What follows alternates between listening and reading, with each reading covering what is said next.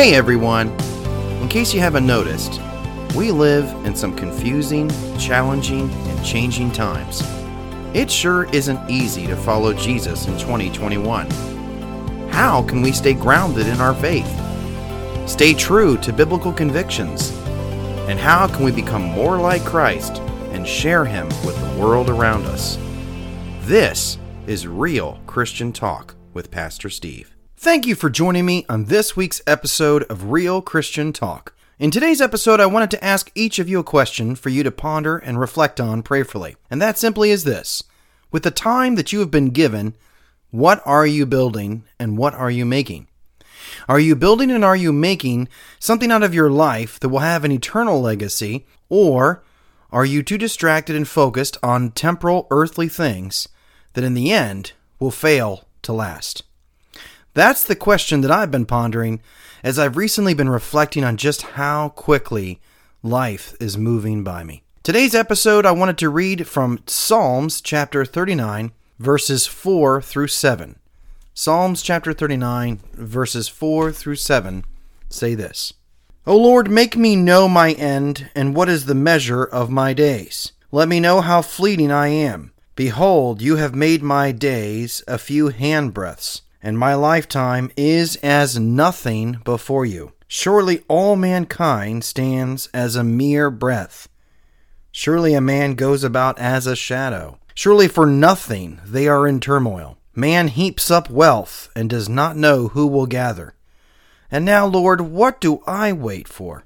My hope is in you. I love the Psalms because the Psalms, mainly written by King David, are a lot of, of back and forth between God and the psalmist. And in between those lines, you find the psalmist experiencing all the highs, all the lows, all the frustrations, all the questions, all the breakthroughs, all the blessings as well as difficulties that come with living life in this world and doing so through and having a relationship with God. And that's why I love the Psalms because I think it's probably the most human um, part of the Bible. It's it's uh, it, you connect with it on a very deeply human level. And there are a few times where the Psalms kind of ponder the brevity of life, how life is short, and I think we all intellectually know that. We all cognitively get that, but we are often too distracted by the hustle and bustle of life to really truly understand and reflect on how short life is until we're confronted by, you know, uh, a tragedy or we're confronted by our mortality in some way, in some form, in some fashion. You know, last year, all of us collectively were forced to hit the pause button. And as a result of the pandemic, for months, um, you know, we were home more than we've ever been. The streets were were uh, with the fewest cars gas prices were way down. and uh, in case you haven't noticed, even though the pandemic is definitely not over yet, um, streets are, are full, stores seem to be packed, and people are certainly uh, kind of returning to normalcy. And I'd, I'd say the biggest thing that I've noticed about this year is how quickly it's going by.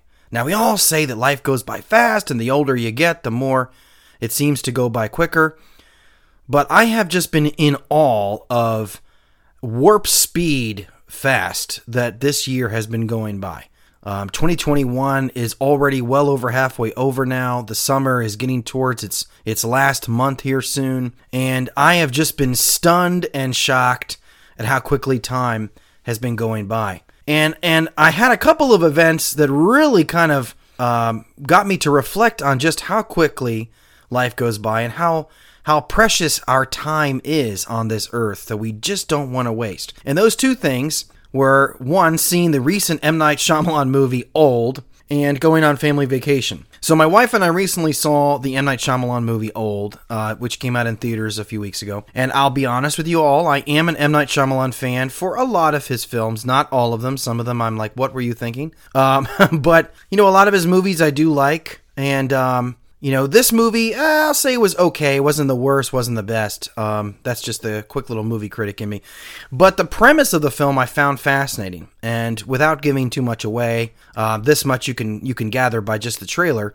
The premise of the film involves a family and if you've looked at all the trailers, you can you can piece this together. There's a family which goes to a private beach and this family has a lot of, of things going on with it, and suddenly they end up on a beach where somehow time moves by so quickly in terms of aging, so that an entire lifetime of aging is reduced to a single day for this family.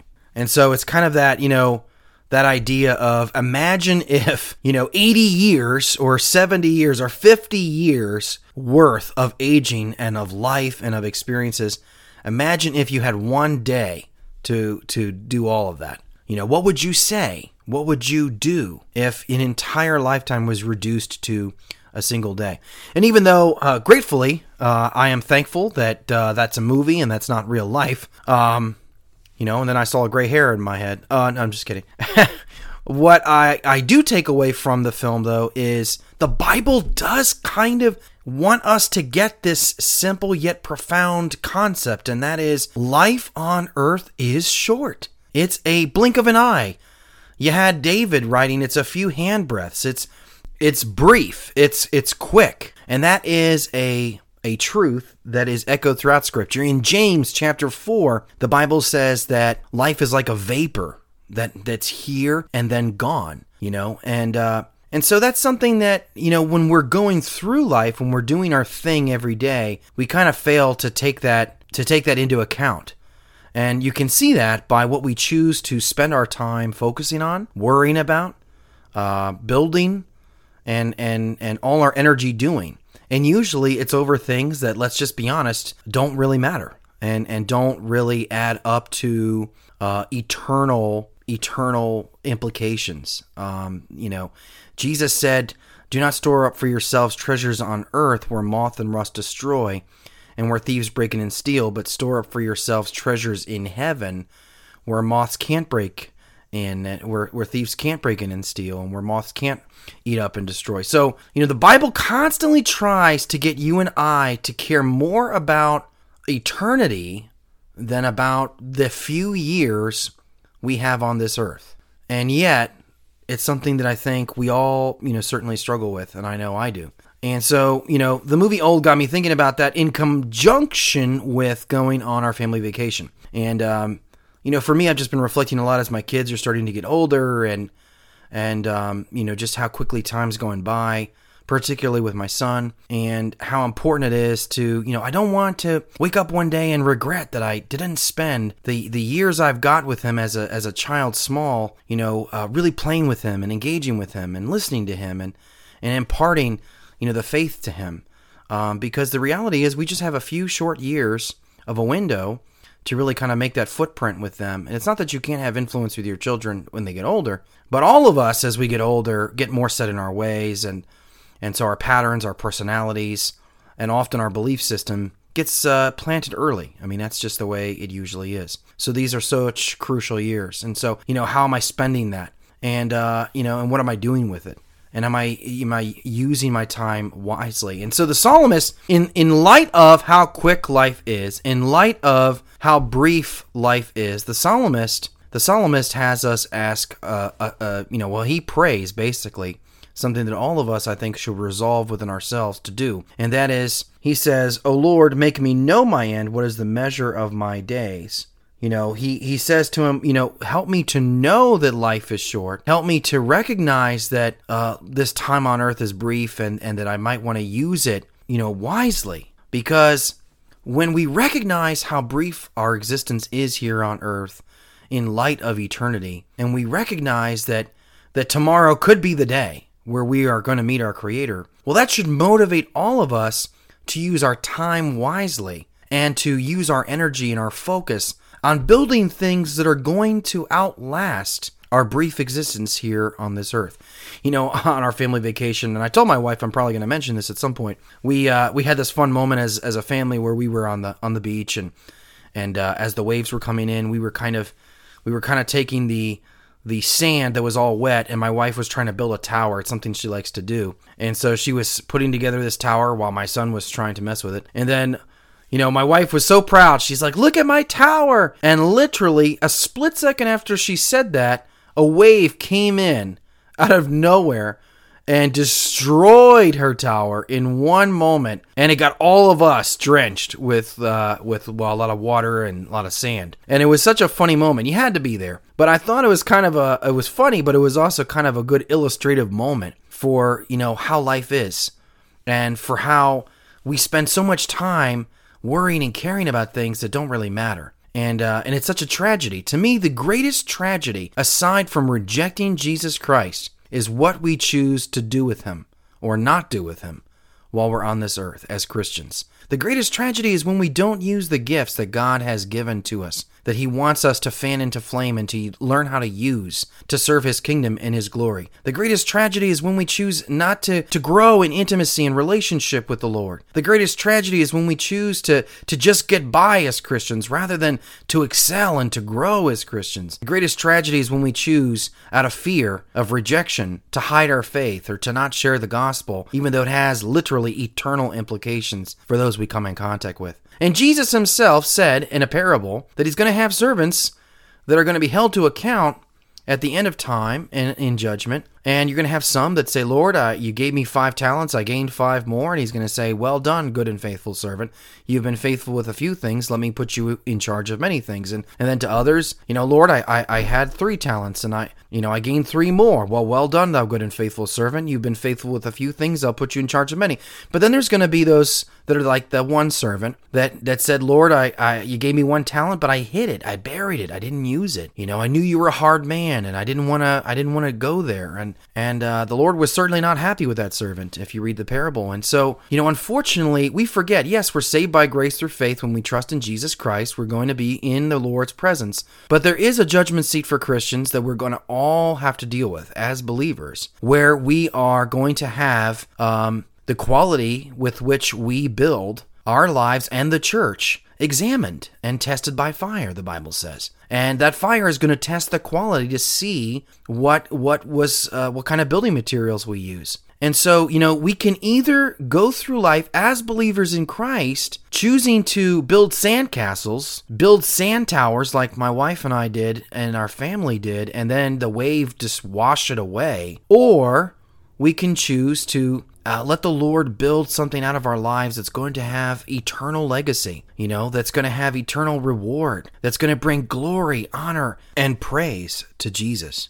And the ultimate parable I always go back to in my mind that really captures to me the choice that I have with what I do, with the time, with the resources, with the opportunities, and with the gifts that God gives me, with the life that He's given me, with the allotted days that He's giving me. You know, the ultimate example of, of, of what you can do or not do with that really is the parable of the rich fool that's told to us in Luke chapter 12. And if you read that story, the parable of the rich fool, you've got this guy who's, uh, you know, he's like a Jeff Bezos, you know, or you know, one of those billionaires that's that's got it all and everything seems to be going great and you know, and so he says to himself, you know, hey, I'm going to tear down these barns and build bigger ones and I'm going to take life easy and eat, drink and be merry and you know, and then and then Jesus tells him in the in the parable, the man's told, "Hey, you fool, you don't realize that tonight your life will be required of you. Then who's going to get all those things that you have built for yourself. And Jesus said, This is how it will be for anyone who is rich toward himself, but is not rich towards towards God and towards the things of God. And so I've often thought of that story as the ultimate example of what I don't want to see happen and and what kind of mentality I don't want to adopt with with the kind of life I live on this earth and with what I choose to spend the time that God has given me um, you know, how I don't want to do it because I don't want to be in for that rude surprise. I want to, you know, kind of like James Dean, the the iconic actor from the 1950s who died in a tragic car crash. He once said, "Dream as if you'll live forever, but live as if you'll die today." And I thought those were really uh, powerful words coming from a guy who did die in, I think, his mid to late 20s, young guy. And so, you know, as Christians, we don't know how long we've got. We don't know how much time we have. We are not promised tomorrow. In fact, James says you don't know what will happen tomorrow. We're not guaranteed 80 years. And the reality is, uh, the the Lord could come at any time for His church. And so, you know, in light of again not knowing how much time we've got, each of us has to decide what are we going to do with everything that God has given us. You know, um, the psalmist wants us to realize that uh, you know the things that man spends so much time building and striving towards and doing ultimately won't add up to anything. You know, Jesus said, "What does it profit a man if he gains the whole world but loses his soul?" And and, and you know the, the the the people that think that they have it all and don't need anything, and yet Revelation says they don't realize that they're actually pitiful, poor, blind, and naked. They don't realize that they actually are poor, that they are lacking that which truly can make them rich. And that's, of course, a saving knowledge and relationship with Jesus Christ.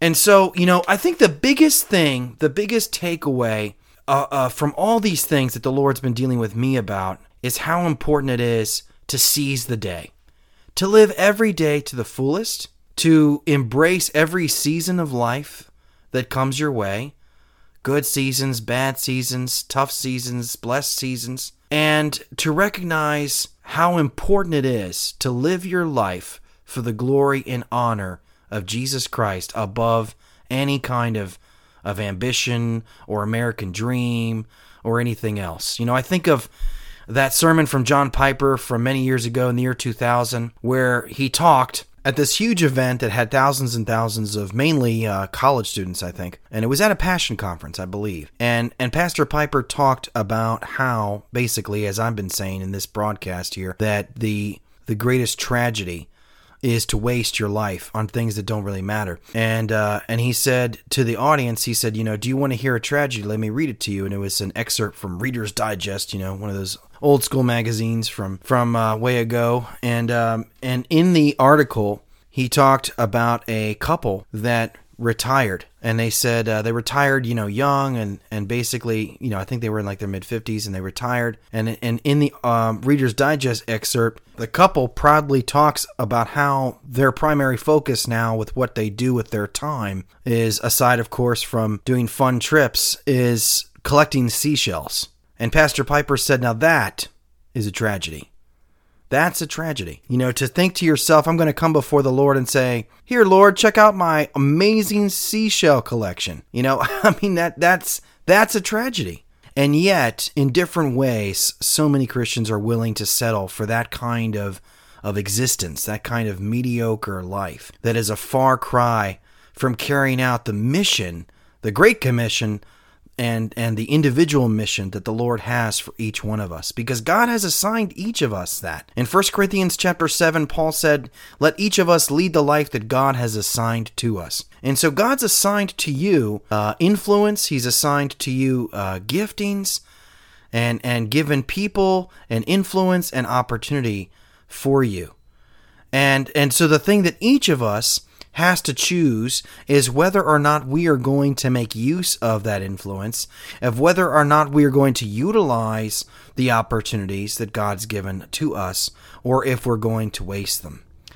And in Ephesians chapter 2 verse 10, after the Bible says that we're saved by grace through faith and not by our works, Paul then flips it around and says that we are in Christ Jesus created to do good works and that we're his workmanship and that, that we are to walk, walk in the good works that God has prepared in advance for us. And so, even though we were not saved by our works, God has saved us to do good works. And those good works come in, in many shapes and sizes, but that's when we carry out the mandate that the Lord has for us. When we when we focus on our relationship with Jesus and on our relationships with others. When we uh, love Him with all our heart, soul, might, and strength, and love our neighbor as ourself. And that begins with people in our home and our families and our church families and our neighbors when we use the gifts that God has given to us, when we utilize the influence that God has given to us to point people to Himself, when we walk in and go about the adventure the adventure of life, the adventure of faith, the adventure that comes with living for Jesus, when we are willing to be obedient and to do as Abraham said when God told him to leave everything behind that's familiar and go to the land I will show you. Abraham was willing and obedient to go, even if it meant that he was going to have to leave his comfort zone, even if it meant he was going to have to be stretched in ways he was not uh, accustomed to or ways he liked. We can learn a lot from Abraham and from the way in which God dealt with him because God did not tell Abraham go to, you know, this place and then that place and then you're going to go here and then go there and you're going to spend this amount of time here and then you're going to go. He didn't give him the MapQuest GPS map app, uh, you know, Google directions with where they were going. He just said, Go to the land I will show you. And that's how God operates in life. We don't know how much time we've got. We don't know everything that we're going to have to deal with in between the dash of the year we were born and the year that we die. But God does.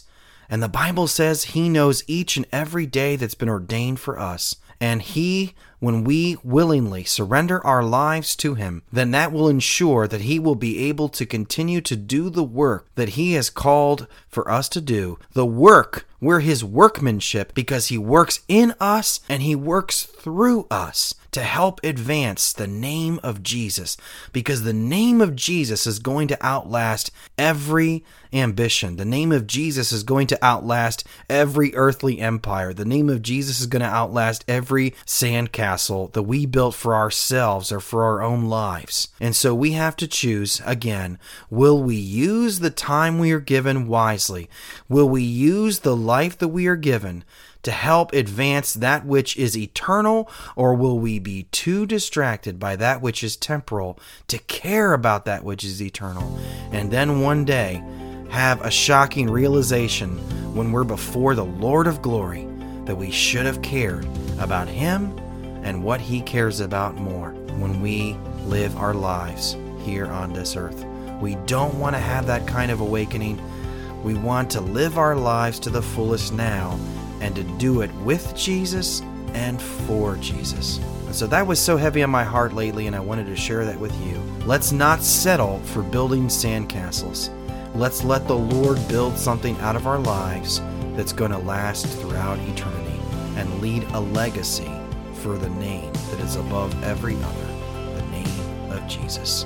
And so I conclude this episode as I do each and every one that I record for you by encouraging you, as Paul encouraged the church at Corinth in 1 Corinthians chapter 16 verses 13 through 14 to stand firm in your faith and let everything that you do be done in love. God bless.